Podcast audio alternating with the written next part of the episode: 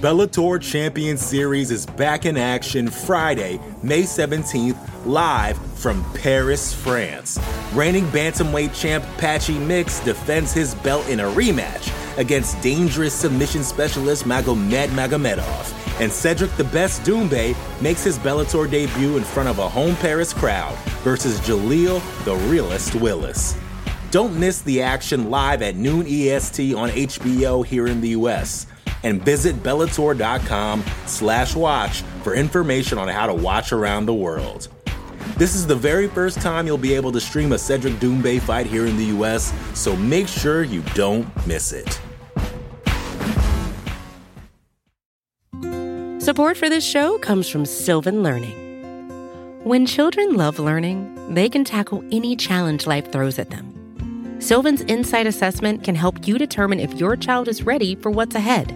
It can also identify gaps in learning and point out areas that could be of concern for your child so they can tackle what's to come. And right now, it's the best price of the year at twenty-nine dollars.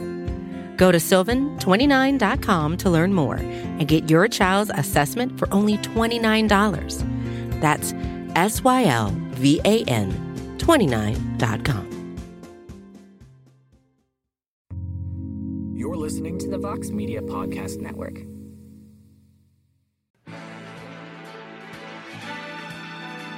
Live from M M A Fighting Studios, this is Between the Links. And now, your host, Mike Heck. The iconic voice of Esther Lin welcomes you back to a brand new edition of Between the Links. We are back after a week hiatus. Last week was insane. We were all over the place covering different events. I was in Tampa. We had the Bellator open workouts and media days with A J. McKee and Patricio Pitbull. Casey was out there for that. So we just couldn't get a show together. It just wasn't possible. This week is crazy as well, but we couldn't skip out two weeks in a row. We just couldn't do it. But we're back with a lot to discuss. Let's get right into this thing. Let us introduce the combatants first. The illustrious return of the winningest player in B T L history, the man with the fiery hot takes, the man who still has us pondering what would happen if Israel Adesanya fought Khabib Nurmagomedov. Let us say hello once again to Mister Jed Meshew. How are you, my friend? Khabib would beat that ass. That's what would happen. uh, I think we can all agree that's just that's the outcome that would that would occur, and it'd be lovely. I'm great. I, I've taken some time off, got re-energized. You know, I was, I was feeling a little lackluster with my B T L game. It's hard. It's hard to come in day in, day out and care when you're this dominant, when you put up this many W's on the board. But a couple of weeks to get my head right. I'm in the right space to come out here and, and put on a great performance. I'm here for the fans, Mike, the fans. And that's what the show is all about. It's for the people. And back on the program this week after defeating Alex Kaylee on his freaking birthday, no less, the icy cold-blooded journalist himself. You see his work on his own site, U F C dot com, and much more. Mister E. Spencer Kyte, back on the show. Hello, kind sir. How are you? I'm well, thanks. I'm happy to be here taking out the winningest player in the history of this illustrious program. I look forward to going two and oh and knocking Jed, giving, giving Jed another loss, another tick in that loss column. Wow, look at that. We're already getting after it. Go ahead, Jed, say something. I mean, losses just, they're just off my back like water off a duck, you know? Like, look, I'm a home run hitter. Who's got the most strikeouts in Major League history? It's Babe Ruth. I don't know if that fact is true or not, but we're going to pretend it is because I'm here to swing away, baby. All right. Now, real quick, I know, I know you're asking, for the, especially those who watched the A-side yesterday, where's the triple threat match? Sometimes in life, things come up. You got to pivot. A K had something come up last minute. He couldn't make it. He apologizes for that, and he has promised he'll be ready to go next time. He wants the triple threat match to happen, and we will make that happen. But we got the two of you guys here. Let's talk some M M A. Let's begin with this past Saturday, U F C Vegas thirty-two, a very entertaining event. I caught up like a couple days later after my slumber from covering B K F C nineteen, but it was a fantastic main event. We had big finishes, whole bunch of judging controversy to boot. But in the end, T J. Dillashaw returns after his U S A D A suspension. He gets a split decision win over Cory Sandhagen. A lot of folks not happy with the decision here. So let me start with you, Spencer Kyte. It seems like there were much more things we can define as robberies on this card, much more egregious scorecards on Saturday. Was Cory Sandhagen robbed? Like, are, are we comfortable saying this was a robbery on Saturday? I'm certainly not comfortable saying it was a robbery. Someone with spicy hot takes like Jed might, but I'm not. It was a close fight. It was a, it was a typical close fight where we need to come away from it and understand close fights happen. Um, I've watched it back a couple of times. I wrote a piece about the rewatch and, and sort of rounds four and five, which became the deciding rounds. And even those two rounds in and of themselves are super tight. They're, they're narrow, they're narrow frames. If you look at the punch stat numbers, even the numbers are close. And so to think this is a robbery is crazy. I disagreed with the decision, but it's not one of those instances where you can, you can reasonably sit there and say Cory Sandhagen got robbed. I love the way that he's handled it, coming out and saying, I have to take responsibility for this, not take my foot off the gas, keep getting after it, and, and not kind of coast a little bit. But I mean, it was just a, a super close fight and a terrific fight at that. Jed, I spoke with Dean Thomas on Tuesday for What the Heck, and he didn't call this a robbery. He said that he came away thinking Cory Sandhagen was the better fighter, but T J. Dillashaw just played the game better than Cory Sandhagen did. So with that being said, and just your overall view of the fight itself, can we use the word robbery here? Was this a robbery on Saturday? What a dumb freaking sport, man. The, like, a guy who... Dean Thomas knows a lot about M M A, like a very knowledgeable person, both as a fighter, as a coach. And for him to just be like, yeah, one of these people is better than the other, but that's not how the game works. It's just like, it's super dumb that that's the sport we can have it. We're like, that's a world that can exist. Ostensibly, the idea is to find out who the better fighter is. And we did, but that fighter is not the winner. What the f- is going on, man?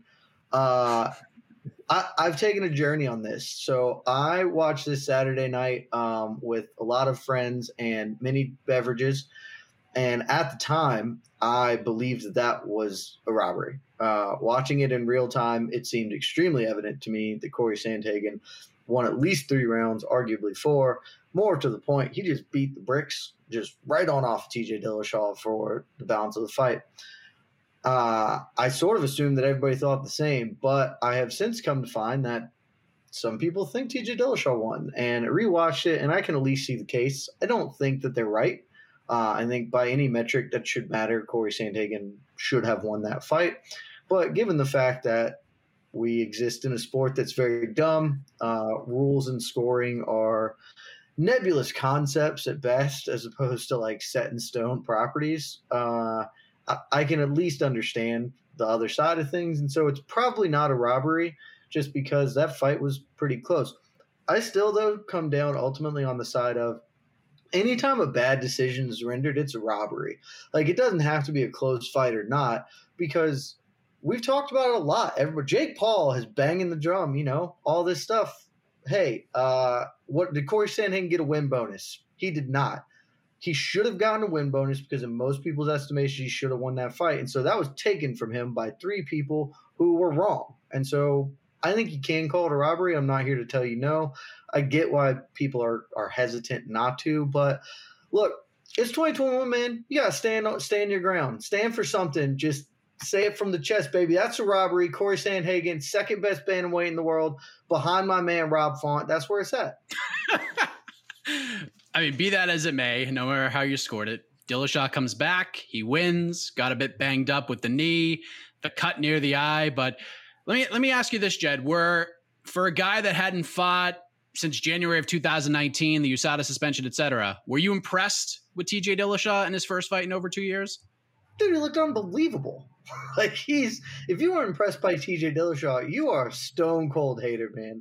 Like, that dude was off for two plus years. The game, like, outside of him just being off for that amount of time, a lot of that time he was rehabbing injuries and stuff. Like, the ring rust factor, take that away because opinions vary. Like, the game has developed super, like, super aggressively over that time that he's been gone. And frankly, somebody said this beforehand, and it actually may have even been Dillashaw. I think Sandhagen is, like, the worst style matchup for him in the division, and that's the dude he came back to. And whether you agree with the decision or not, he technically got a win over him, for my money, like the hardest fight for him.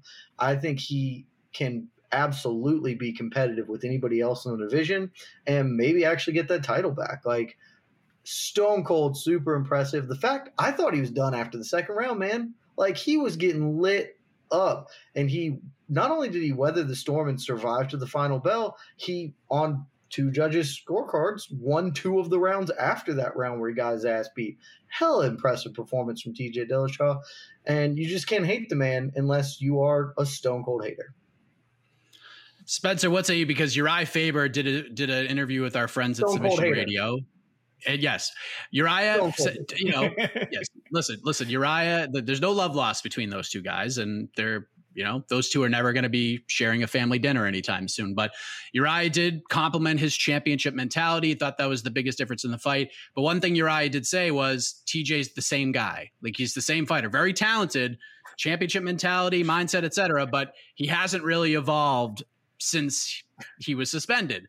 What did you think of T J's performance? Like, did you think like we saw an actual, like a better guy? I mean, I know he had some injuries in the knee and all that stuff, and that kind of hampered him a little bit. He still won and still fought his ass off, but was he better? Like, is this a better version than the guy we saw two, two and a half years ago? I don't know that it was a better version, but does it need to be? I mean, the guy that left two years ago was, was the best bantamweight in the world, and, and proved that point emphatically in a pair of fights over, oh yeah, one of Faber's, one of Faber's guys, a guy that replaced T J as one of Faber's guys.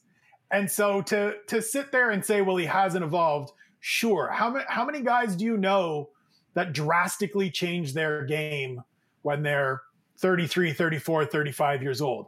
The fact that he came back and looked as good as he did against, as Jed said, a world-class fighter in Cory Sandhagen, a guy that we all agreed is very much in this title conversation, and a difficult matchup for anybody in the top five and the champion, whoever you want to distinguish that as, says a lot about who T J Dillashaw is and, and where he fits in this division. I know there were a lot of people that expected him to get blown out and were looking forward to seeing him get blown out and hoping that this was the night that he goes out and Cory Sandhagen just trounces him and T J looks washed and we can, and everybody can just kind of move on from him being a contender. He showed last Saturday that he's very much in the thick of this. And you have to think, after more than two years off, he does that. What's he going to look like now that he's not shaken out two years of time on the sideline? Now that he's, you know, gotten back in there and found the rhythm again, he's going to have to take some time here with the knee injury. But we have a chance, like he really does have a chance to go through and, and fulfill the, the mission he's on of becoming a three-time world champion and joining Randy Couture as, as the only other, the only two people to accomplish that in the U F C. Now, Spencer, we don't know, like you said, the extent of the injury. Said he's having surgery, plans to be back quick, but nobody knows exactly what quick means. I mean, quick could be less, it could be a year for any injury. I mean, that's, that's pretty damn quick. one thirty-five pound division is just, it's so good. It's so loaded. And while Dillashaw is a nice addition to have in the mix, he's not the only guy in the mix. So when he's good to go, Spencer, is this title shot right away, or does does he need one more because of the controversy surrounding this fight? So I'm going to do you one better than saying it's so good. It is the best division in the U F C. I know Casey, our judge, agrees with that fact and has been stumping for that for a while. I agree with him. It is the best. And, and to me, it's title shot. Now, of course, timelines dictate everything. We have to see where everything is at. But you don't go out and, and beat Cory Sandhagen and have to do something else. There's nothing else for him to prove right now. He's a two-time former champion. He just came back off two and a half years off and got a victory over the guy we all acknowledged as the number one contender. You get the next title shot. If things don't line up, there are certainly other matchups that are out there. There are some other fights that I would love to see that make sense, that you sort of figure out and work through, including potentially a fight with the winner of, of next week's Jose Aldo Pedro Munoz fight would be terrific. Jed's guy, Rob Font, is out there. We got to see what he's up to. But I think you beat Cory Sandhagen like that. You have that performance. It's a title shot. And if that happens within sort of the first three or four months of twenty twenty-two, that makes sense to me. What do you think, Jed? Do, do you agree with that sentiment? I mean, we got Sterling versus Jan. That's targeted for October thirtieth. I don't believe pen has gone to paper yet, but that's what everybody's talking about. Are you giving the sh- the, sh- the shot to the man, in your opinion, that is the best bantamweight in the world, Rob Font, right now? Like, does Rob Font get the winner of that fight? Or do you maybe have Font and Dillashaw fight each other? Does Dillashaw just get the winner of Jan versus Sterling? Because if Jan wins, you know they're going to try to run a third fight back. So how do you see this all sort of shaping out? How would you do it? I'm not going to lie. I did not pay attention to one thing that Spencer said after he said that bantamweight was the best division, because it's just categorically wrong. Like, I didn't realize that one hundred fifty-five pounds had fallen off the face of the earth, and I had to do quick Googling to see if the U F C had, had let that division go again. But they haven't, and so it's that's still the best division. It, it's been the best division since it came back, and it will be the best division in perpetuity. So I, I got a little distracted. I'm sorry. Uh, as far as what we do next here, uh, it's it seems pretty obvious to me. I don't if if Jan wins, I don't think they're doing a trilogy fight with Sterling, because Sterling's win. Again, I think Sterling's win one hundred percent legit. I have been calling Aljo the bantamweight champ. I don't think he should.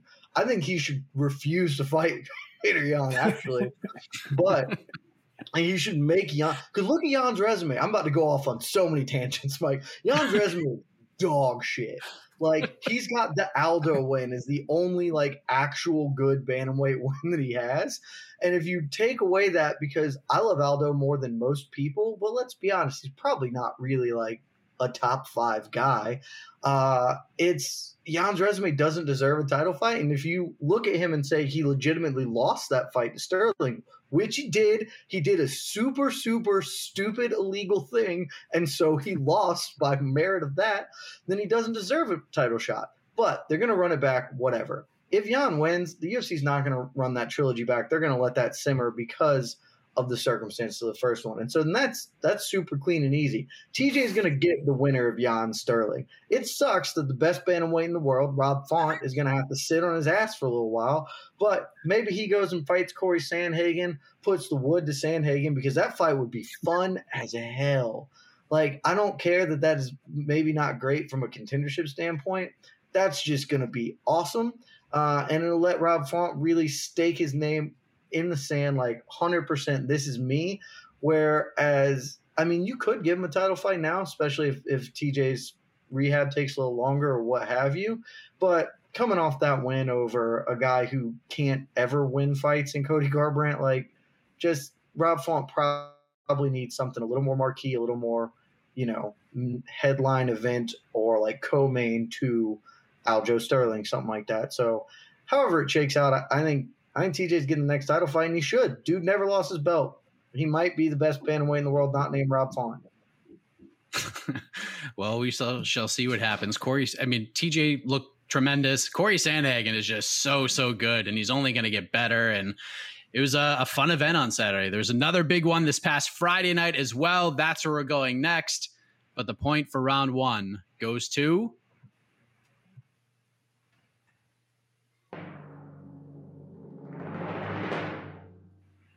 Mister Spencer Kyte. He is on the board. It is one to nothing. Good stuff, gentlemen. The Bellator Champion Series is back in action Friday, May seventeenth, live from Paris, France. Reigning bantamweight champ Patchy Mix defends his belt in a rematch against dangerous submission specialist Magomed Magomedov. And Cedric the Best Doumbe makes his Bellator debut in front of a home Paris crowd versus Jaleel the Realest Willis. Don't miss the action live at noon E S T on H B O here in the U S And visit Bellator.com slash watch for information on how to watch around the world. This is the very first time you'll be able to stream a Cedric Doumbe fight here in the U S, so make sure you don't miss it. Uh, this Spencer's is exactly about to be off because I don't have shit to say about this. Well, who knows? Maybe, maybe Spencer doesn't have anything to say about this either. But uh, let us discuss B K F C. let's let's discuss B K F C nineteen because if Spencer has nothing to say about it, this is going to be a great round. I was there for the whole shebang on Fight Week in Tampa. Great time covering it. B K F C was amazing all week. The fight card on Friday was absolutely chaotic. So much happened. It was a It was a memorable experience, no doubt about that. But it was capped off with the second meeting between Paige VanZant and Ra- Rachael Ostovich, P- P V Z's second B K F C appearance. Ostovich is first. These two ladies threw down. Ostovich gets the win. She looked great in the fight. She looked super comfortable in that setting, without a doubt, which surprised a lot of people, myself included. So, Jed, we'll begin with you. I mean... What, what what stood out to you at all? Like, did you even watch clips? Anything? Did anything stand out to you in this fight?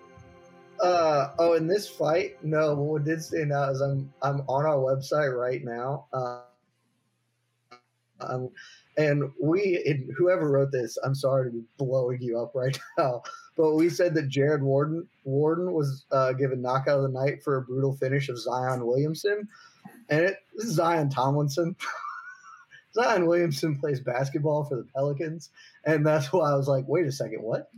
Um, as far as this fight, I saw uh, – I did not watch it live. Uh, I saw some highlights. Uh, I just honest – I this had little to no interest for me.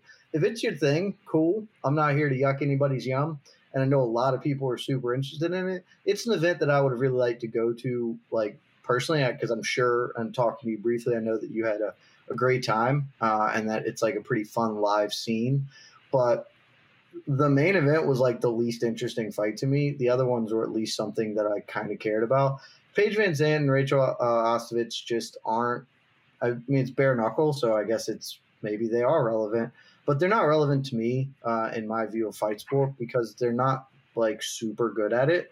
Uh they're both really tough, and I don't think they get enough credit for that, like, because they are traditionally pretty, or however you want to put it, um but they're both like really tough women, uh and from the highlights I could see, it seemed like that was on display, as as is wont to happen in a bare knuckle fight.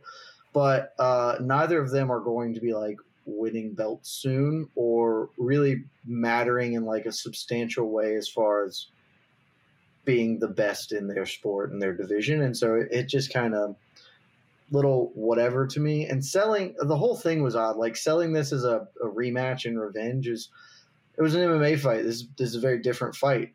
If I, I pretty like, I'm like ninety-nine percent sure that Paige tapped Ostovich anyway. So like, you can't really get to vit, get revenge for being submitted by having a bare knuckle fight where submissions aren't a thing. Like it's just a totally different thing. And so, yeah, again, not for me. If it's for you, I'm not here to yuck your yum, man. I hope you had a wonderful Friday night. I hope you tuned in to all of Mike Heck's wonderful coverage, but just not my bag. You know what, Jed? I mean, listen, I'm I'm, I'm an honest guy. I'm full of integrity. I'm the guy who wrote Zion Williamson, and I'm an idiot. I'm an idiot. It's awesome. It I want to live there forever. Because I was reading over, I was like, does this guy really have the same name? I can't believe I did I that. Like, no, it's Zion Tomlinson. Oh, I was like, man, that is going to be, that is awesome. Oh, I'm so embarrassed. What an idiot. I mean, it is, the, it is N B A. Spencer, but I got a W over my cat. Oh, man. Year.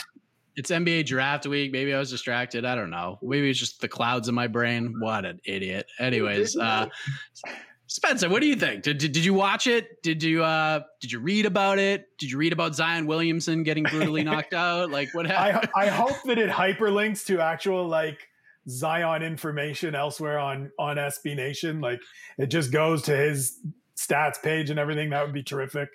I didn't oh watch it God. live. I I obviously saw highlights because, you know, I exist on Twitter like everybody else. I agree with Jed that you can't really call it a rematch because some of the rules are, all the rules are different. The way that Paige VanZant won the first time is not even on the table anymore. Um, I was impressed, though. I mean, I was one of those people that thought, well, Rachael Ostovich has never really been much of much of a boxer. Yeah, she throws hands a little bit, but her thing is her best area in mixed martial arts has always been grappling, and to go out there and piece up Paige VanZant. From everything I saw, everybody everybody was convinced outside of Paige and her corner that this was a clear victory for Rachael Ostovich. I always enjoy seeing people storm out of cages and rings and what have you when they lose and they're just flabbergasted. It is one of my favorite things on any fight night to just predict seeing and then see the person that is just completely aghast that things didn't go their way on the scorecards when there's nothing that should lead them to believe that it's going to go their way. And so for me, this is, it's weird that Paige is oh and two now just because such a big deal was made of it. She's kind of this person that they wanted to build things around. But the beauty of this fight is that whoever won, you could still go forward with. And so now they have Rachael Ostovich. I know she's only one and oh. I know, as Jed said, we're not talking about like world championship caliber boxers here, but we're talking about B K F C. And I don't think we're looking for world championship caliber boxers. We're looking for people that can be on the main event or the main card of their next show or the show after that and draw in some eyeballs. And Rachael Ostovich is that person. Whether we like it or not, whether it's for her skills in the ring or not, she is one of those people. And she is going to fight Britton Hart or Beck Rawlings now that Beck is back in the mix. And people are going to tune in the same way they tuned into this. So you, you sort of alluded to it, Spencer. Paige made big waves signing with B K F C, multi-fight, multi-million dollar deal. They they emptied the checkbook for her. She's now oh and two. She's lost two fights. But, I mean, she, she didn't get run over in either of these fights. She didn't get stopped in any of these fights. She didn't get knocked out. She lost two at least somewhat competitive fights. And she did show improvements between the loss to Britton Hart and now the loss to Rachael Ostovich. And I feel like there's potential there because the first fight with Britton Hart, we saw Paige VanZant, the M M A fighter, trying to be a bare knuckle fighter. And then in this fight, we saw Paige fully go all in on boxing. But we just need, if she can find that middle ground between the two, I, I think she could find some success. So I'm curious, like, where she goes from here. Like, do you think, she, I mean, and this is nothing, I mean, B K F C, whatever, you you know Paige, we've seen her throughout her U F C run. Do you think she sticks around and, like, gives this another go? Or do you feel like she moves on from the bare knuckle realm? I mean, to me, where else does she go? Like, this is one of those, you mentioned earlier that it's N B A draft night, it's draft week. This kind of feels like the Ben Simmons thing of like, your stock has never been kind of lower. Like, it was a big deal when you exited the U F C and were free agent and everybody wanted to see where you were going, going to go because it's a hot property. And now you're oh and two. And so I think she just has to stick around. Like, she has to get back out there in a couple of events and face somebody, whether it's a newcomer to, to the organization, whether it's Jenny Savage, who fought Britton Hart last week and got knocked out. It's got to be something because B K F C is probably thinking, man, we need a little bit more return on this investment right now.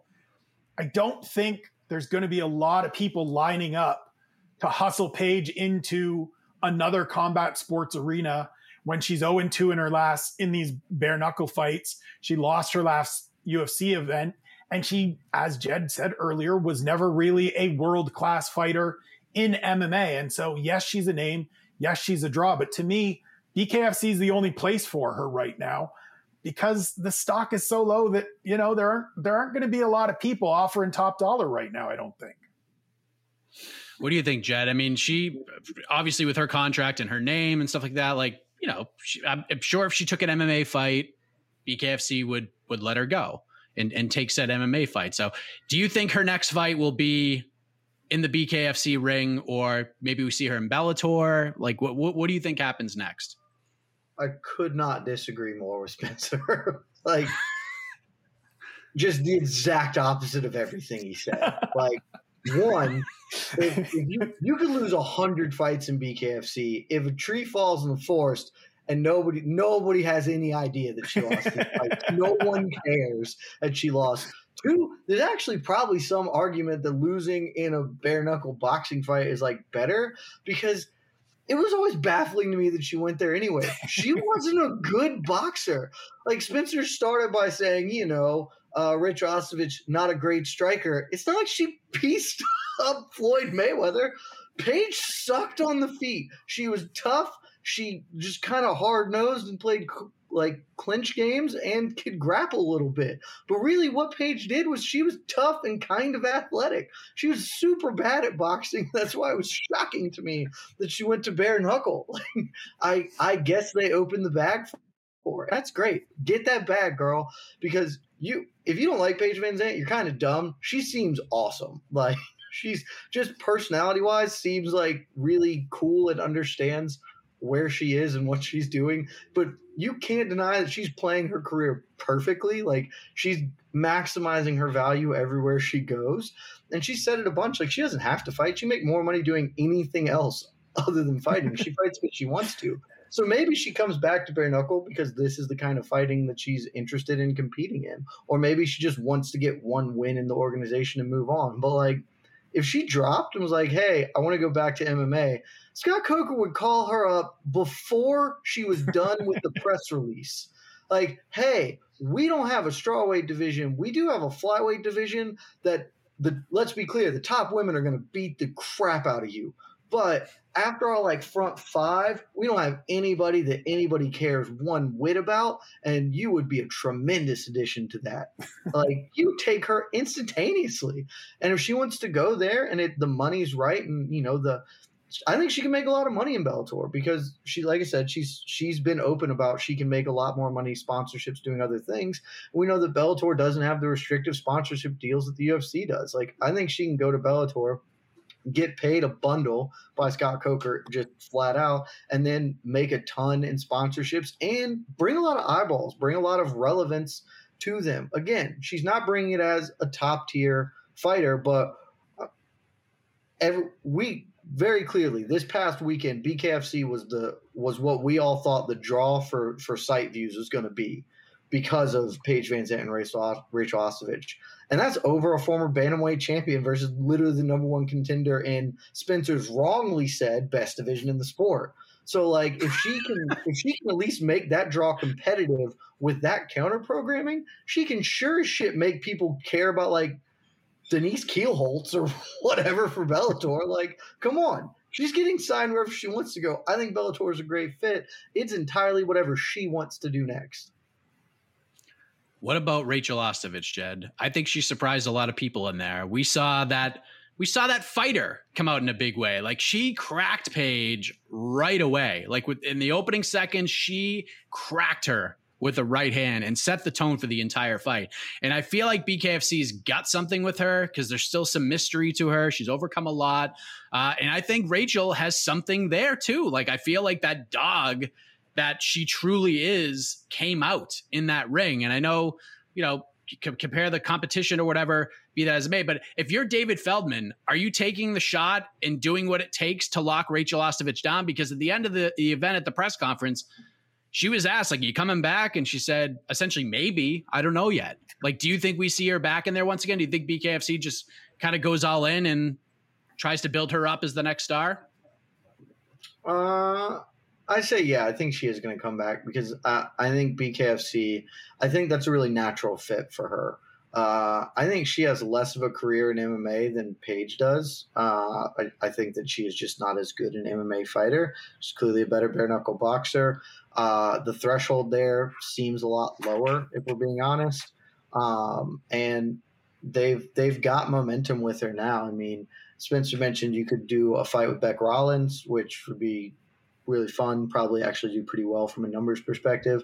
Britton Hart also won on Friday. Um, that's uh, a pretty logical next fight as well. I think they've just got some options, and so for sure they should probably try and run with this ball as long as as long as they can they can carry it. You know, um, maybe maybe the market for Rachael Ostovich is is bigger than I think it is, but I don't think it's enormous, and so I think that they can. they can get her to come back. They may have to spend a little more than maybe they would have thought, but I don't think they'll have to break the bank. And uh, I think that she is somebody that they can, they can work with. What do you think, Spencer? You think we'll see her back? Do you think uh, that win boosted her confidence enough where it's like, you know what, I'm home here. Like, I'm a bare knuckle fighter now. Yeah. I think it has to, right? I mean, it's weird to me that they didn't get something more long-term right out of the gate, just as a precautionary measure.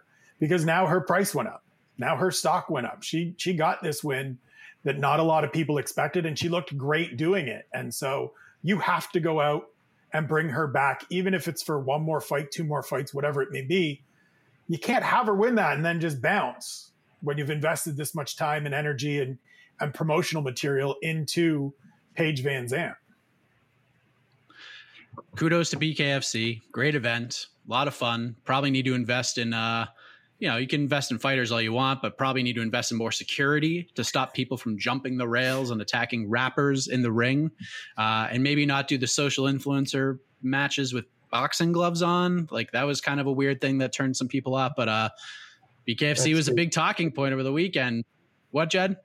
That is very weird to do. Uh, the name of the promotion is Bare Knuckle F C, and then have boxing gloves is is pretty odd.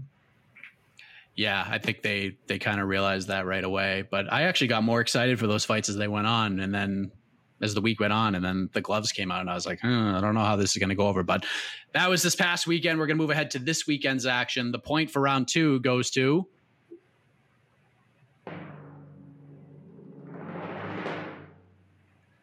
I got to give it to Jed for a, a couple of reasons. I thought he presented his arguments very well.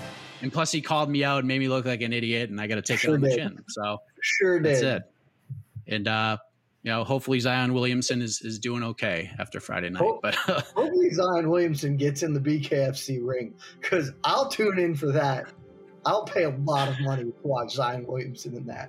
I can't believe that. Zion Tomlinson. My apologies uh, to, to Mister Tomlinson. I hope he's doing okay. That was a scary scene on Friday night. But uh, look, and I know we typically do this on the show, but we're not going to do it this week because there's no need to. We're not going to play the U F C versus Bellator comparison game this weekend due to them going head-to-head because, let's be honest, there is no competition here. There are certainly some interesting matchups on the U F C Vegas thirty-three card, but top to bottom, from main event down, if I'm only watching one, and I don't think I'm alone here, it's Bellator, and this one isn't even close in my eyes. The main event, of course, for the featherweight title, Patricio Pitbull versus A J. McKee, Grand Prix finale, million bucks on the line.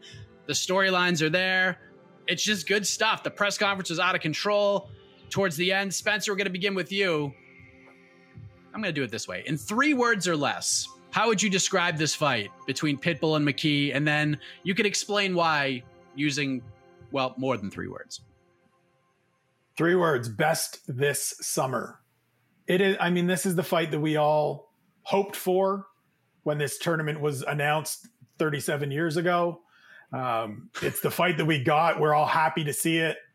It's the fight that it's the perfect fight for Bellator too. And I think that's, for me, what makes it that next little bit even more compelling, because no matter who wins this, this is terrific for Bellator.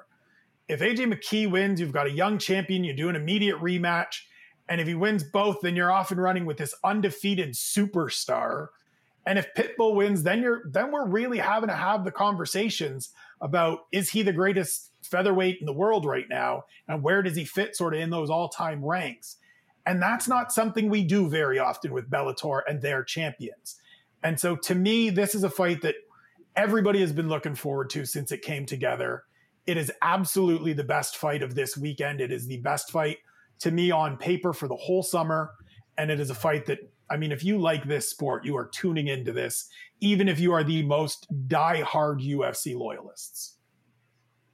Jed, what are your three words and why? Mm. Or less. I spent a lot of, I just spent the whole time Spencer's talking, trying to think. I'm going to say this, and I know it's immediately going to make me lose the round. Dope, but overrated. Ooh. Why? Yeah. There's the spice. Yeah.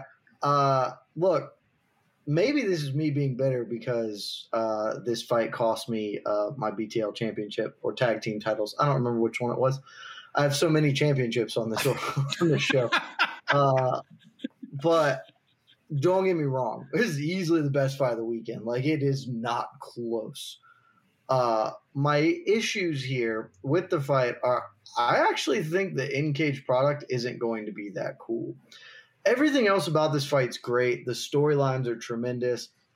I think we'll probably end up looking back on this as uh, the high watermark for Bellator, you know, in this five-year stretch or whatever. This is this is everything they do. Like, or that they want to do at its like best. They have the greatest fighter in Bellator history taking on this super prospect, the guy who everybody thinks is the next dude. Like, everything from a storyline, it fits perfectly. I've watched a lot of tape on both of these guys, uh, you know, because I was getting excited about the fight, and I think Pitbull is just going to wipe the floor with him. And I don't think that it's going to be like that fun to watch. And if I'm wrong, then I'm be like, I'm like way wrong, because if basically this is a two outcome fight, like if Pitbull wins, it's great, right? It's, you know, it's a coronating moment for this guy. We're not going to have the conversations, is he the best featherweight in the world, like Spencer said, because he's not. Like he's not Alexander Volkanovski or Max Holloway, who both beat the shit out of him. Um, but he's third. You know, he's behind those two dudes. He's a really good featherweight, and that'll be great. But then it's a bit of a – there's a big letdown right after the immediate high of, ah, this whole awesome thing came together and Pitbull rightfully stands atop. And then it's, okay, well, what the hell now? If A J McKee wins, we do get the Pitbull rematch will happen guaranteed. And then that opens a lot of really interesting, fun doors. But I, like I said, I don't think it's going to happen. I just – I don't think A J McKee has has the – I just don't think he can win. Like he could – but I think he's still a couple of years away from being his best, and he needs to be at his best to beat Pitbull. Like I think Pitbull is the third best featherweight in the world behind two unbelievably good guys.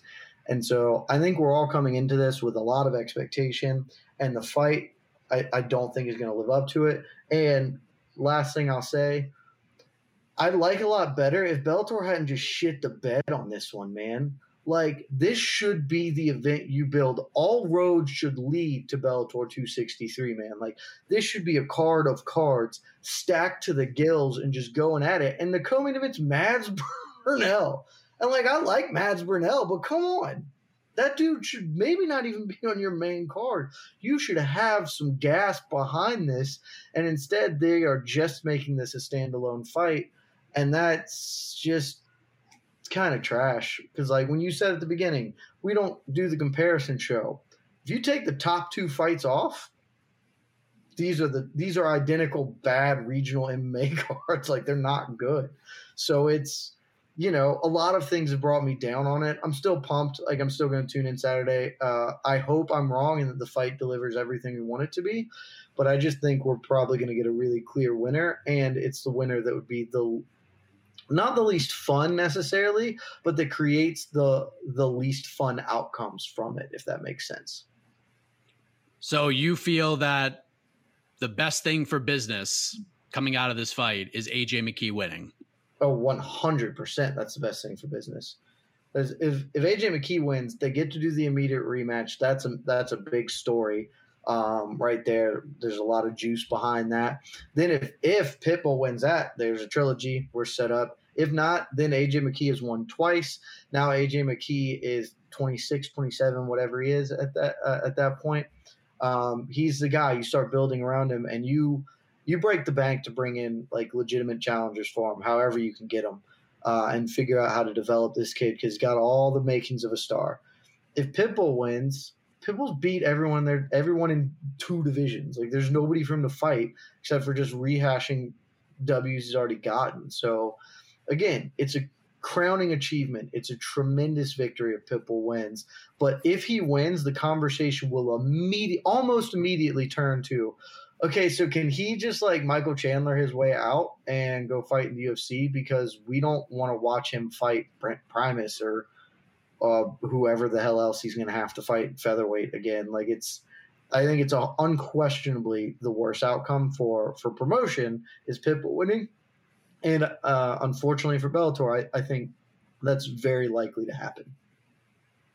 You agree with that, Spencer? Do you feel like, um, I'm not saying the promotion's rooting for A J McKee, but do you feel like the best thing for business is A J McKee beating Patricio Pitbull on Saturday? Yeah, absolutely. It, it creates the most outcomes. I absolutely love Jed's ability to just dismiss the M M A community's willingness to have conversations and discussions that we know aren't factually true and aren't realistic, but to have them passionately anyways. If Pitbull wins this, there are going to be myriad conversations about, is he the best featherweight in the world?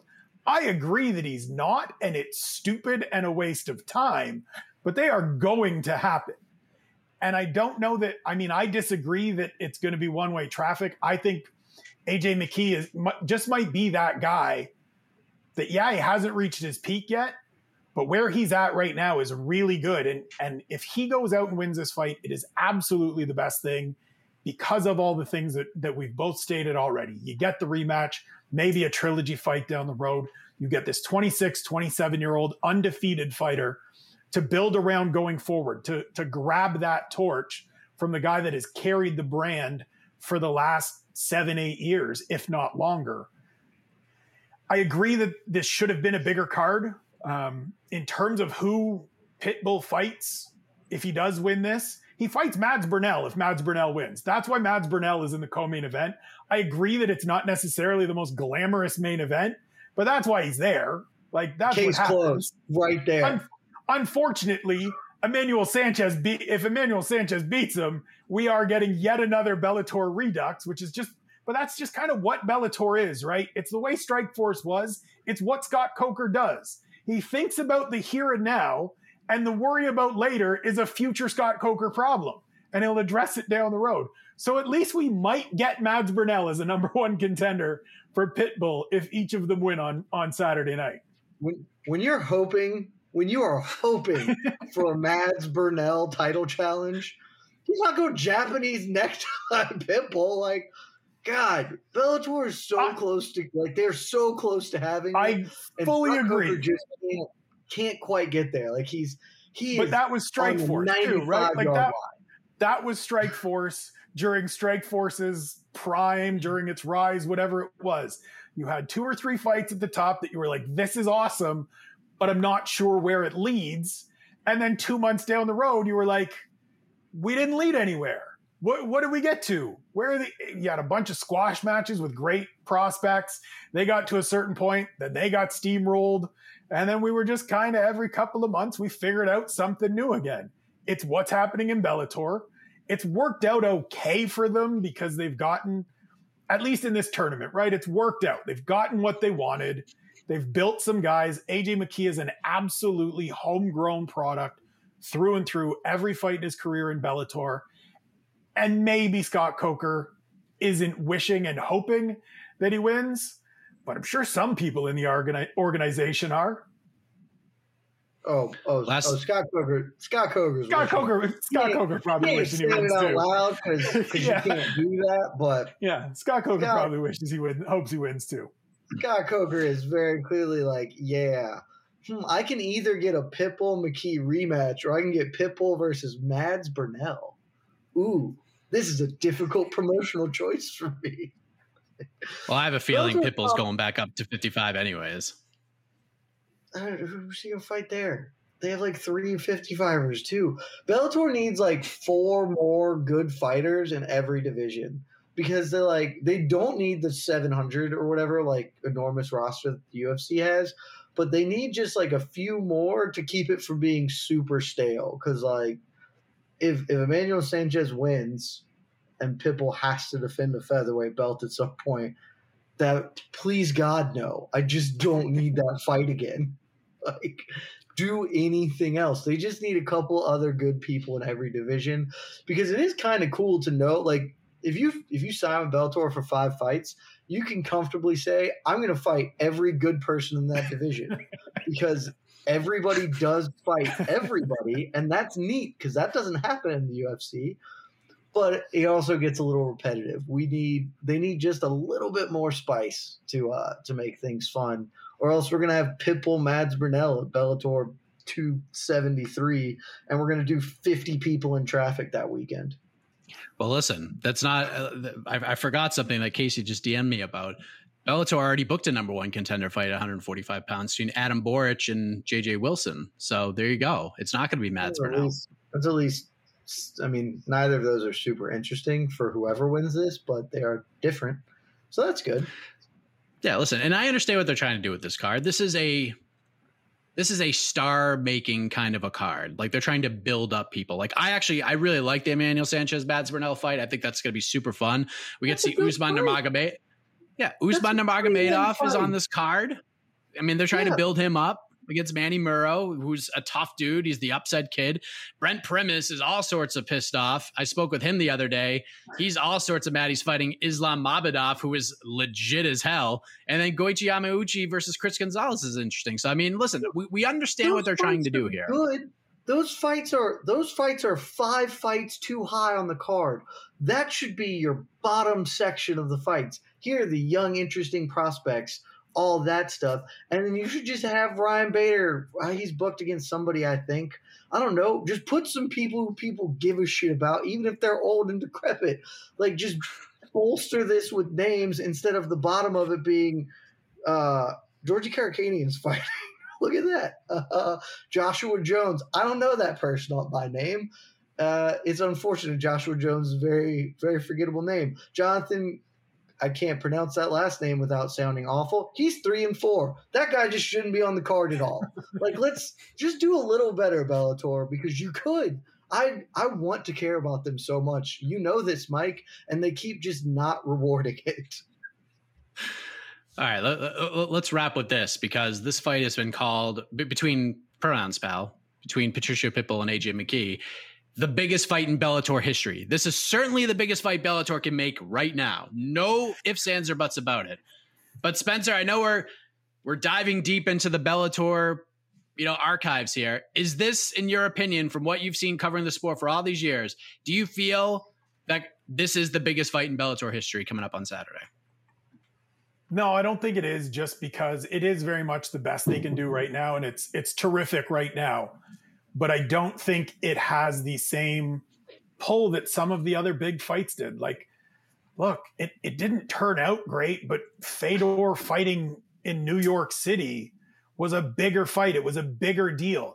This is a huge fight to us within the community that, like, are hardcore, crazy, love everything about, and have tracked every step of A J McKee's development. And will be the people having that ridiculous argument, if Pitbull wins, that he's the best featherweight in the world.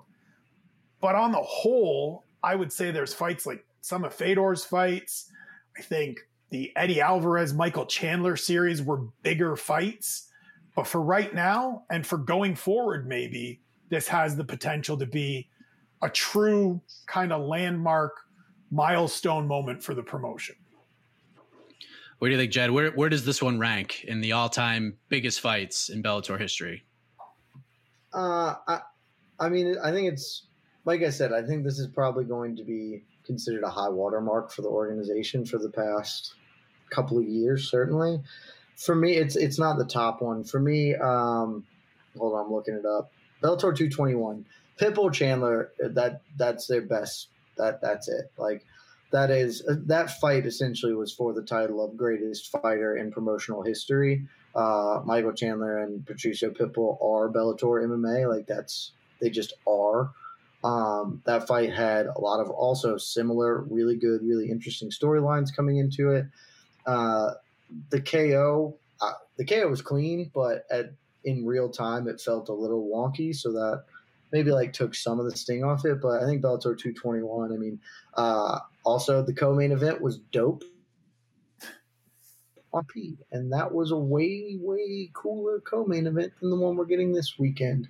Uh, A J McKee was on that card. He fought Pat Curran, former champion. Like, I think they built that card a lot better. I think that card meant a lot more uh, historically and kind of for the future of the sport. I mean, basically, if you look at the ripple effect from that, Uh, that is the event that allowed Michael Chandler to leave and come to the U F C, basically. Once he lost the belt, I think it was kind of written that Michael Chandler was was moving on, uh, and now Pitbull is where Pitbull is. So uh, for me, I think Bellator two twenty-one, that's that's the high water mark for them as as an organization.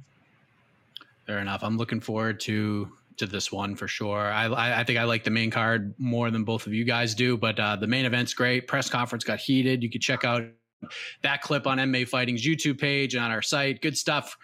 As we move to the final question of regulation, the point for round three goes to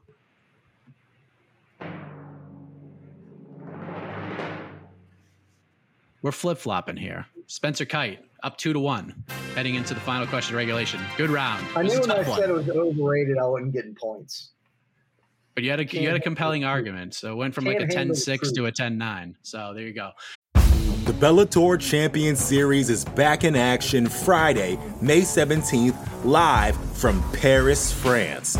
Reigning bantamweight champ Patchy Mix defends his belt in a rematch against dangerous submission specialist Magomed Magomedov, and Cedric the Best Doumbe makes his Bellator debut in front of a home Paris crowd versus Jaleel the Realest Willis.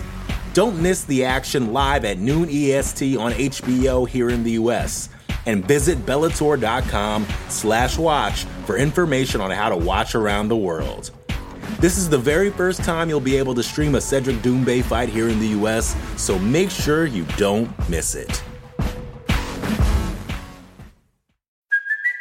It's Kaylee Cuoco for Priceline. Ready to go to your happy place for a happy price? Well, why didn't you say so? Just download the Priceline app right now and save up to sixty percent on hotels. So whether it's Cousin Kevin's Kazoo concert in Kansas City, go Kevin, or Becky's Bachelorette Bash in Bermuda, you never have to miss a trip ever again. So download the Priceline app today. Your savings are waiting. Go to your happy place for a happy price. Go to your happy price, Priceline.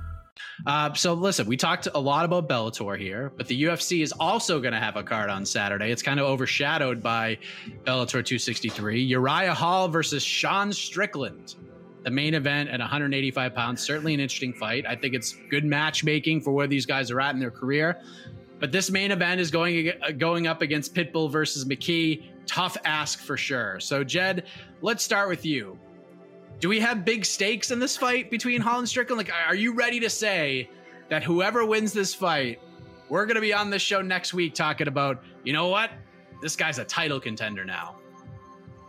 We have like two ounce steaks. This isn't even a six ounce filet. This is, there are no stakes here.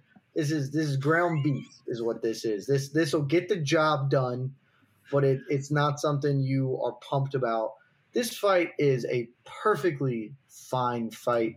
It is shocking to me that this is headlining an event. Uh, um, I know it's not the worst main event we've ever had, but it's it's probably the worst this year, unless I'm just unless I just blanked one entirely from my memory. Like, Uriah Hall is. I don't have ways to talk about him that aren't super mean. And so that's just what this is going to be, is me just being super mean to Uriah Hall. Great. He's on the best win streak of his career. It is the so much smoke and mirrors. Like, okay, he knocked out Bevin Lewis. Great. Bevin Lewis is not very good at fighting. He's like, fine, whatever. Uh, he won a split decision that he maybe shouldn't have won against Shoeface, who is not in the U F C anymore. Uh, he beat Anderson Silva in the year of our Lord twenty twenty. Like, that's that's just not a thing. Like, he also took a long time to beat Anderson Silva in twenty twenty. If it was a three-round fight, he would not have finished forty-seven going on sixty-three-year-old Anderson Silva. And then the Chris Weidman tragedy. Like, this is... On paper, if this was six years ago, that resume is dope as hell. Right now, it just looks better than it is. He's not a real – he is he's he is the definition of wolf tickets. Like, and Sean Strickland – I got a lot of love in my heart for Sean Strickland. Like, Sean Strickland is a – he's a fun, interesting prospect. He's also uh, – fun actually might be a bit of a stretch. Um, he's an interesting prospect in that he is clearly very good at fighting. Like, he, he has a composed game that works well in the current M M A metagame, but like his move at his move to middleweight was good for him objectively, but it's not like he's blown the doors off great competition. Like, he won workmanlike decisions over Krzysztof Jocko, who's a solidish dude, and Brendan Allen, who's a solidish dude. Like, this is clearly, I would, you just sort of have to say it's a step up in competition for him. But at the same time, Uriah Hall is the sort of dude who could lose to anybody. Like, he could just mentally implode, and may well happen on Saturday. Like, no, the short answer here is no, we're not talking about a title challenger here. If Sean Strickland wins, we're talking, okay, Sean Strickland putting together a good run. Let's see him against an actual, like, good middleweight. And if Uriah Hall wins, it's like, hey, we, we still need to see you beat somebody who's who's good. not not an old person who needs to retire or a guy who has been a welterweight until last year. Like, we need you to beat Kelvin Gastelum, who, I, again, I don't even think Kelvin Gastelum's good, mind you, but at least that's a better win than he has on his current resume.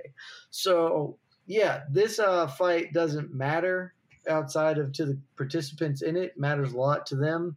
But I'm really glad we have Bellator this weekend, even if the Bellator card's not great, because that's something I can look forward to, whereas this card just – it just is.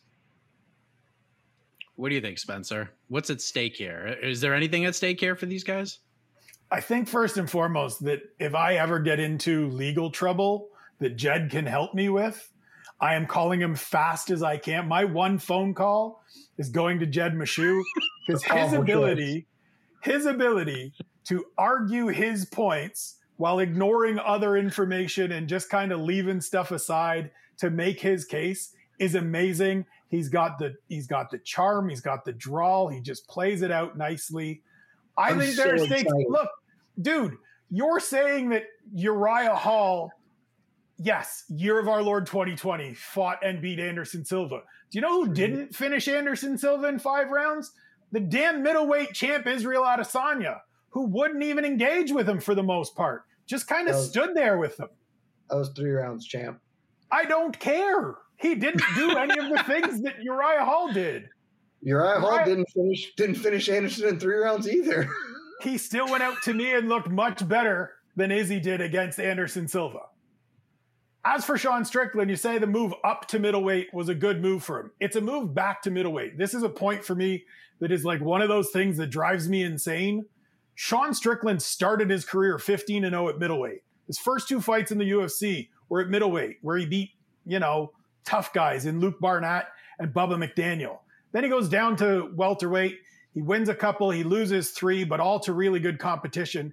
And he's come back up and won three straight since coming back. If he was just an eighteen and oh middleweight, regardless of the fact that he is just a fundamental kind of technical meat and potatoes fighter, we'd be really excited about this guy, added to the fact that he's kind of a loose cannon when you put a microphone in front of him. But instead, he's got that middleweight misadventure, and we kind of lose sight of the fact that at middleweight, this dude's legit. And if he goes out and beats Uriah Hall, that moves him into that range that Jed is saying you've got to beat one of these guys. And you shouted out Kelvin Gastelum as the guy that you got to go out and beat, as if Kelvin Gastelum is somebody in the year of our Lord twenty twenty-one that holds great sway in this division. And so to me, this is, it maybe it's, it's certainly not going to determine the next middleweight title contender, but it puts one of these guys in range of fighting somebody in the top five. Like, this division is kind of a mess right now, because Israel Adesanya has been so good and because we've had sort of the top of the division cannibalize itself with Robert Whitaker fighting everybody and beating everybody and, and ending up where we're ending up later this year with those two running it back. But whoever wins this is in the mix, and they're very much close. I think it can be an entertaining fight. I know that Jed thinks that Uriah Hall is going to potentially implode this weekend and think that he's mentally weak. I've talked to him throughout this run. He sounds like a dude, and and talking to his coaches as well. All the stuff that used to bother him, he's put behind him. All the mentally weak stuff that he admits to. I had fear. I wasn't confident. I didn't believe the stuff that others believed in me. He believes now, and I think he can go out and have a great performance. And if Sean Strickland beats this version of Uriah Hall, I'm very much interested in seeing what he does next. I think the stakes are, I mean, I know we talked about, you know, what's next for Luke Rockhold, but I feel like the winner of this fight could fight Luke Rockhold next. I feel like that's the, that's what's at stake here, but be that as it may, Spencer, as, as on the show, as you saw a couple weeks ago, we like to dig deep. We like to find diamonds in the rough on these cards. Low key banger time, U F C Vegas thirty-three. What fight are you circling on your card that isn't getting a lot of attention that just got you all sorts of fired up? In the absolutely fabulous bantamweight division, early in the night, so long before Jed wants to start paying attention to Bellator, pay attention to Ronnie Lawrence versus Trevin Jones. Ronnie Lawrence looked good coming off the Contender Series. He looked even better in his debut against Vince Cachero. He's down at Sanford M M A. Good-looking fighter, does everything pretty well. He's got a nice, well-rounded game. And Trevin Jones is just this dude that is knocking people out. Yes, the first win got overturned because they called him on like six days notice and he had weed in his system. And so his win over Timur Valiev has been turned into a no contest. But then he followed that up by going out and knocking out Mario Batista, who had had a couple of good wins. He did that forty seconds into the second round and looks like one of those guys that he's either going to go out there and knock you into next week, or he's going to battle you tough right to the bitter end. And against a kid in, in Ronnie Lawrence that I think has some interesting potential in a terrific division, it's one I'm paying attention to at the start of the night. Jed, I'm trying to to look on this card. I don't see any weight classes that begin with a two here. So this is this is, this is something you're going to have to dig a little deeper on, my friend. Which one sticks out to you? Although I thought Spencer's was a, was a very good choice. I mean, you're right. There's no no twos. There's the only one eighty-five, which is another another go-to division, uh, is the main event, and that's not that's not even a high-profile banger. That's just a fight uh, that we're all going to watch. Uh, for me, I think I, I want to be clear. I totally knew that Spencer was going to take it. The minute he told that lie about bantamweight being better than lightweight, I was like, oh, I bet he's really into this Trevin Jones fight then. So I guess I'll steer away from that one, because I agree that fight's actually going to be really fun. Um, but in lieu of that, uh, I have two answers. And the first one, I'm just going to throw a real quick shout out uh, to Chris Gutzmacher, uh, Rafa Garcia, because both of those guys are fairly fun fighters. Uh, it's in the actual best division in the sport, uh, which is one fifty-five. They're just so we're super, super clear. one fifty-five, much better than every other division by like a million miles. Uh, Pablo Garcia is twelve and one. Um, he's, I, I think he's got a little something there. And uh, Chris, uh, Chris Guts, Gutzmacher is sort of a hard nosed dude, been around the block a little bit. Um, and that's probably going to be a good scrap. But if we're just going for funsies, just just for the fun of it, how do you not pick Bam Bam? Brian Barberena is fighting Jason Witt. Jason Witt, not very good at fighting, but what he is good at, he's good at winning or losing in really fun ways. He's had three U F C fights. His two losses were like sub sixty seconds. He got bolted and he got bolted. And then in his one win, arm triangle. Brian Barberena is a guy who is really fun no matter who he's fighting. He's probably going to find a way to lose to Jason Witt at first and then just overcome it to then bolt Jason Witt in like the second or third round. Uh, one of the toughest dudes alive, Brian Barberena, is always must-watch television, so that's easily my choice. And it's a welterweight, which is maybe not as good as bantamweight, but it's it's in the conversation for second-best division at least. I like both of your answers. Just think of some of the fights we lost on this card. Yeah, we lost Durahimov versus Chris Daukaus. I believe it's now been shuffled to a, a third that, different event. Ronnie Lawrence was me, Mike. I bet. Sam Alvey, Roman Kopylov. Ronnie Lawrence was supposed to fight John Castaneda. That still would have been a crazy-ass fight. Askar Askarov versus Alex Perez was supposed to be on this card. Now Alex Perez fight. is fighting Matt Schnell next month. Uh, Duho Choi was supposed to fight on this card against Danny Chavez, but Chavez remains on the card. He's going to fight Kai Kamaka, which is still a really good fight. So we lost, we, we lost some good ones. We lost some good ones, but listen, lots of M M A to consume on Saturday. Get your two computer screens or television screens ready, and or you can just hit the old last button, go back and forth. But we'll have you covered right here on M M A Fighting across the board as we award this final regulation point, and it's a big one, folks. And it goes to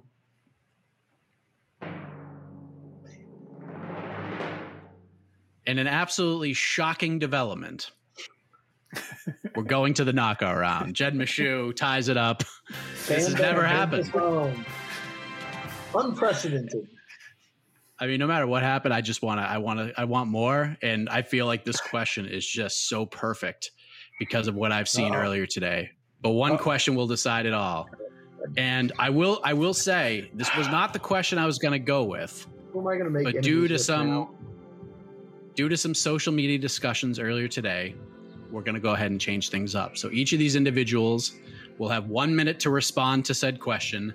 And then we're going to turn it over to a very busy man, E. Casey Leiden, who was at the Bellator press conference, flew all the way back just to produce this program. He He will render the final decision. So Spencer, you, sir, have the champion's prerogative. Do you want to go first, or do you want to pass it on over to Jed Meshew? Go ahead, counselor. All right. This is going to be fun. This is going to be fun. So, Jed Meshew, we begin with you. Earlier today, we were, we confirmed a report from E S P N. Amanda Nunes tests positive for covid nineteen. The bantamweight title fight scheduled for next weekend's U F C two sixty-five card between Nunes and Juliana Pena will not be happening. It's being postponed until a later date that we do not know yet. So the main event for the interim heavyweight title is still on top between Derek Lewis and Ciryl Gane. Not sure which one of these prelim fights is getting the bump up, but maybe we can decide that here. But the question is, Jed, how big of a hit did this card take, losing Nunes versus Pena?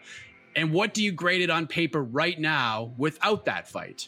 One minute on the clock. Your time starts now. That's a really complicated question. From a straight number standpoint, it probably didn't take a hit at all. Um, man, Nunes just isn't a draw. That's, I've written about this. We've talked about this a lot. Uh, when she's put in good positions, that is against Ronda Rousey or on U F C two hundred, she can draw a million, million pay-per-view buys.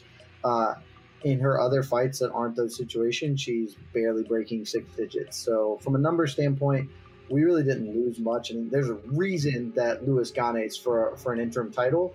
And it's not because they really want to give these guys a belt. It's because they want them to headline the event. They think that's going to do the numbers. So from that standpoint, not losing a lot. From a fan standpoint, I mean, it, anytime you lose the greatest female fighter of all time, card takes a hit. Like, she's going to beat the doors off Juliana Pena. Like, that's not going to be competitive in the slightest.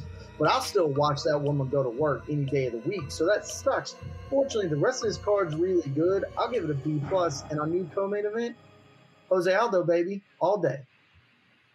All right, a B plus. All right, same question. Spencer, you were sort of the catalyst behind this question. How big of a hit did U F C two sixty-five take today? What is the grade on paper now? One minute on the clock. Your time starts now. It certainly took a hit because, as Jed said, when you lose the GOAT, that's never a good thing. I'm I'm in the same boat. You want to let me watch the greatest female fighter in the history of this sport compete? I don't care who she's fighting. I'm tuning in. She is that good. She is that dominant. I want to see it because when she's gone, we're going to think, oh, man, I wish Amanda Nunes was still here wrecking people. In terms of the overall card, it's still terrific. And, and yeah, I was the catalyst for this because a bunch of people were like, oh, this fight card isn't that good to begin with. And I think, what are you, crazy? Like, look at the rest of this card. Take away everybody's objection to an interim title being on the line. Derek Lewis versus Ciryl Gane is still a tremendous heavyweight fight. We have Jose Aldo against Pedro Munoz. Absolute banger. We have Mike Chiesa against the violent violence merchant Vicente Luque. Awesome. Son Yadong, some, everybody was in on this kid until he loses to Kyler Phillips. Now we have to pretend like he's nothing. This is still a great card. It is one of the better main cards of the year to me. It is an A card. All right, we got B plus for Jed Meshew, a solid A for Spencer Kyte. Now we turn it over to an A plus, in my opinion, E. Casey Leiden, the best judge in the business, who is going to render this decision. It's going to make sure that I don't have to feel the pressure of this decision. And don't forget, Casey will be on site in Inglewood for the weigh-ins, all that fun stuff. So tune in. He'll be on site for Bellator two sixty-three. We're going to do like a dual preview show tomorrow as well. I don't know when that's happening, but it's happening tomorrow. So we have a lot to discuss. We're just getting started here. So Casey, we turn it over to you, my friend. Who wins? Is it the returning Jed Meshew or the reigning the reigning winner? I, I, I guess we'll call him the interim champion. I, we know Phoenix Carnevale still holds the title, but we're gonna have to do something about this. She might just be like the grand champion at the end of the day, but we have to like move this division forward. So who wins?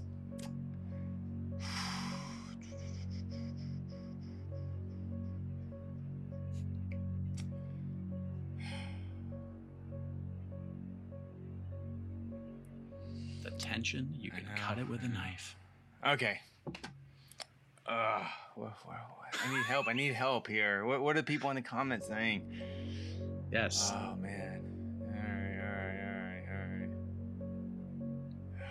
all right. No what one, are the peeps saying? No one, no one even mentioned Manel Cape. That would have been an instant win. Jeez. Oh man. Um. All right. I made my decision. You're a winner.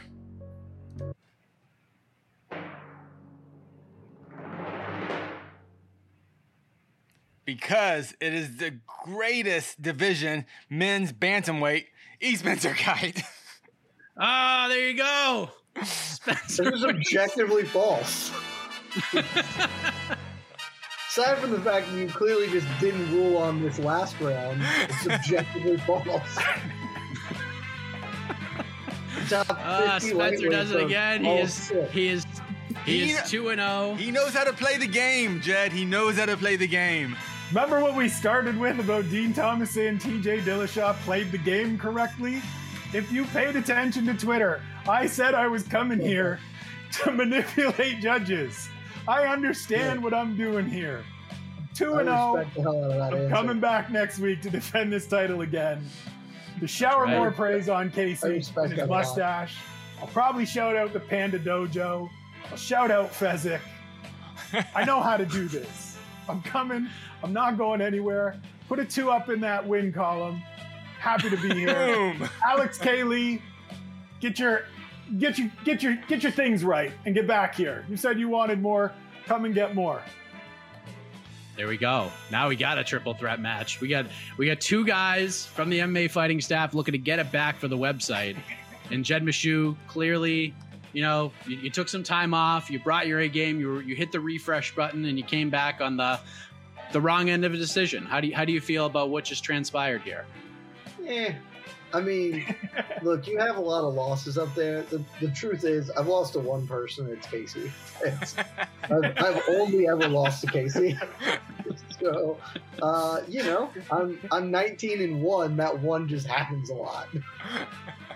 So, so I'm okay with that. Uh, you know, I like Spencer's answer. He recognizes that I'm the Cory Sandhagen in this situation, and uh, I think we're good. Everybody's in the in the same. Same happy little boat. We all understand the lay of the land here. You know, it is what it is to to take Max Holloway's line. It is what it is. So we got Spencer at two and zero. Jed believes he's thirty-one and one right now. So I no, mean, I'm that, just nineteen that, and one. Just nineteen and one. He's nineteen one and eleven with, with nineteen one and twelve with twelve no contests. No, just just the one. Only one person has defeated me. So that's just the one person has defeated me. So remember if we used to say nineteen down yeah. to like twelve, however many different people I've put the boots to, we find that as well. We used to say Joseph Benavides was was unbeaten and then was beaten everybody except Dominic Cruz, and Dominic Cruz was the one guy. Casey's the one no, guy. Jed, Jed Johnson also beat him. I twice. know, but initially, but Jed Jed the, Casey's yeah. the one guy Jed can't beat. And I figured yeah, out how to play to Casey. It's really unfortunate that the one guy I can't beat, I have to play every week. Like, that's that's very tough. If I got some new blood in there. Oh, I guess two, because Sean made a guest appearance to intentionally sabotage me one week. But I don't count that as real, because that was obviously staged chicanery. Uh, so, yeah, you know. Uh, I like I said, I'm just here for the fans. I'm out here swinging away. Uh, I was clearly right about everything I said, and at some point the champ will come back, like like Brock Lesnar, just once a year, just showing up at a big important event and defending the belt, and then off into the ether again. So, in the meantime, I'll just be here putting in the work. Juiced out there of your go. mind, yeah. Juiced out of your mind. To the gills. To the gills. To the gills. Speaking of Brock Lesnar, next week we'll once again turn chicken salad and uh, chicken shit into chicken salad right here on Between the Links. That's what we do here. We're out of here. Thank you for watching. Thank you for listening. If you're watching and listening after the fact, we appreciate it. We'll see you back here once again next week. Between the Links, for Jed, for Spencer, for Casey on the production on the ones and twos. I am Mike Heck. The iconic voice of Esther Lin takes you home. Good night, everybody. Love you guys. This has been Between the Links. I'm Esther Lin. I'm trying to go to bed. Hey, kid. I'm trying to read the outro. Hey, respect my voice. I'm Esther Lin. Respect me. Respect me!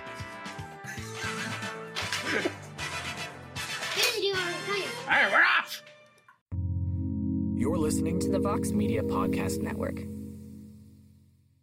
The Bellator Champion Series is back in action Friday, May seventeenth, live from Paris, France. Reigning bantamweight champ Patchy Mix defends his belt in a rematch against dangerous submission specialist Magomed Magomedov. And Cedric the Best Doumbe makes his Bellator debut in front of a home Paris crowd versus Jaleel the Realest Willis. Don't miss the action live at noon E S T on H B O here in the U S and visit Bellator.com slash watch for information on how to watch around the world. This is the very first time you'll be able to stream a Cedric Doumbe fight here in the U S, so make sure you don't miss it.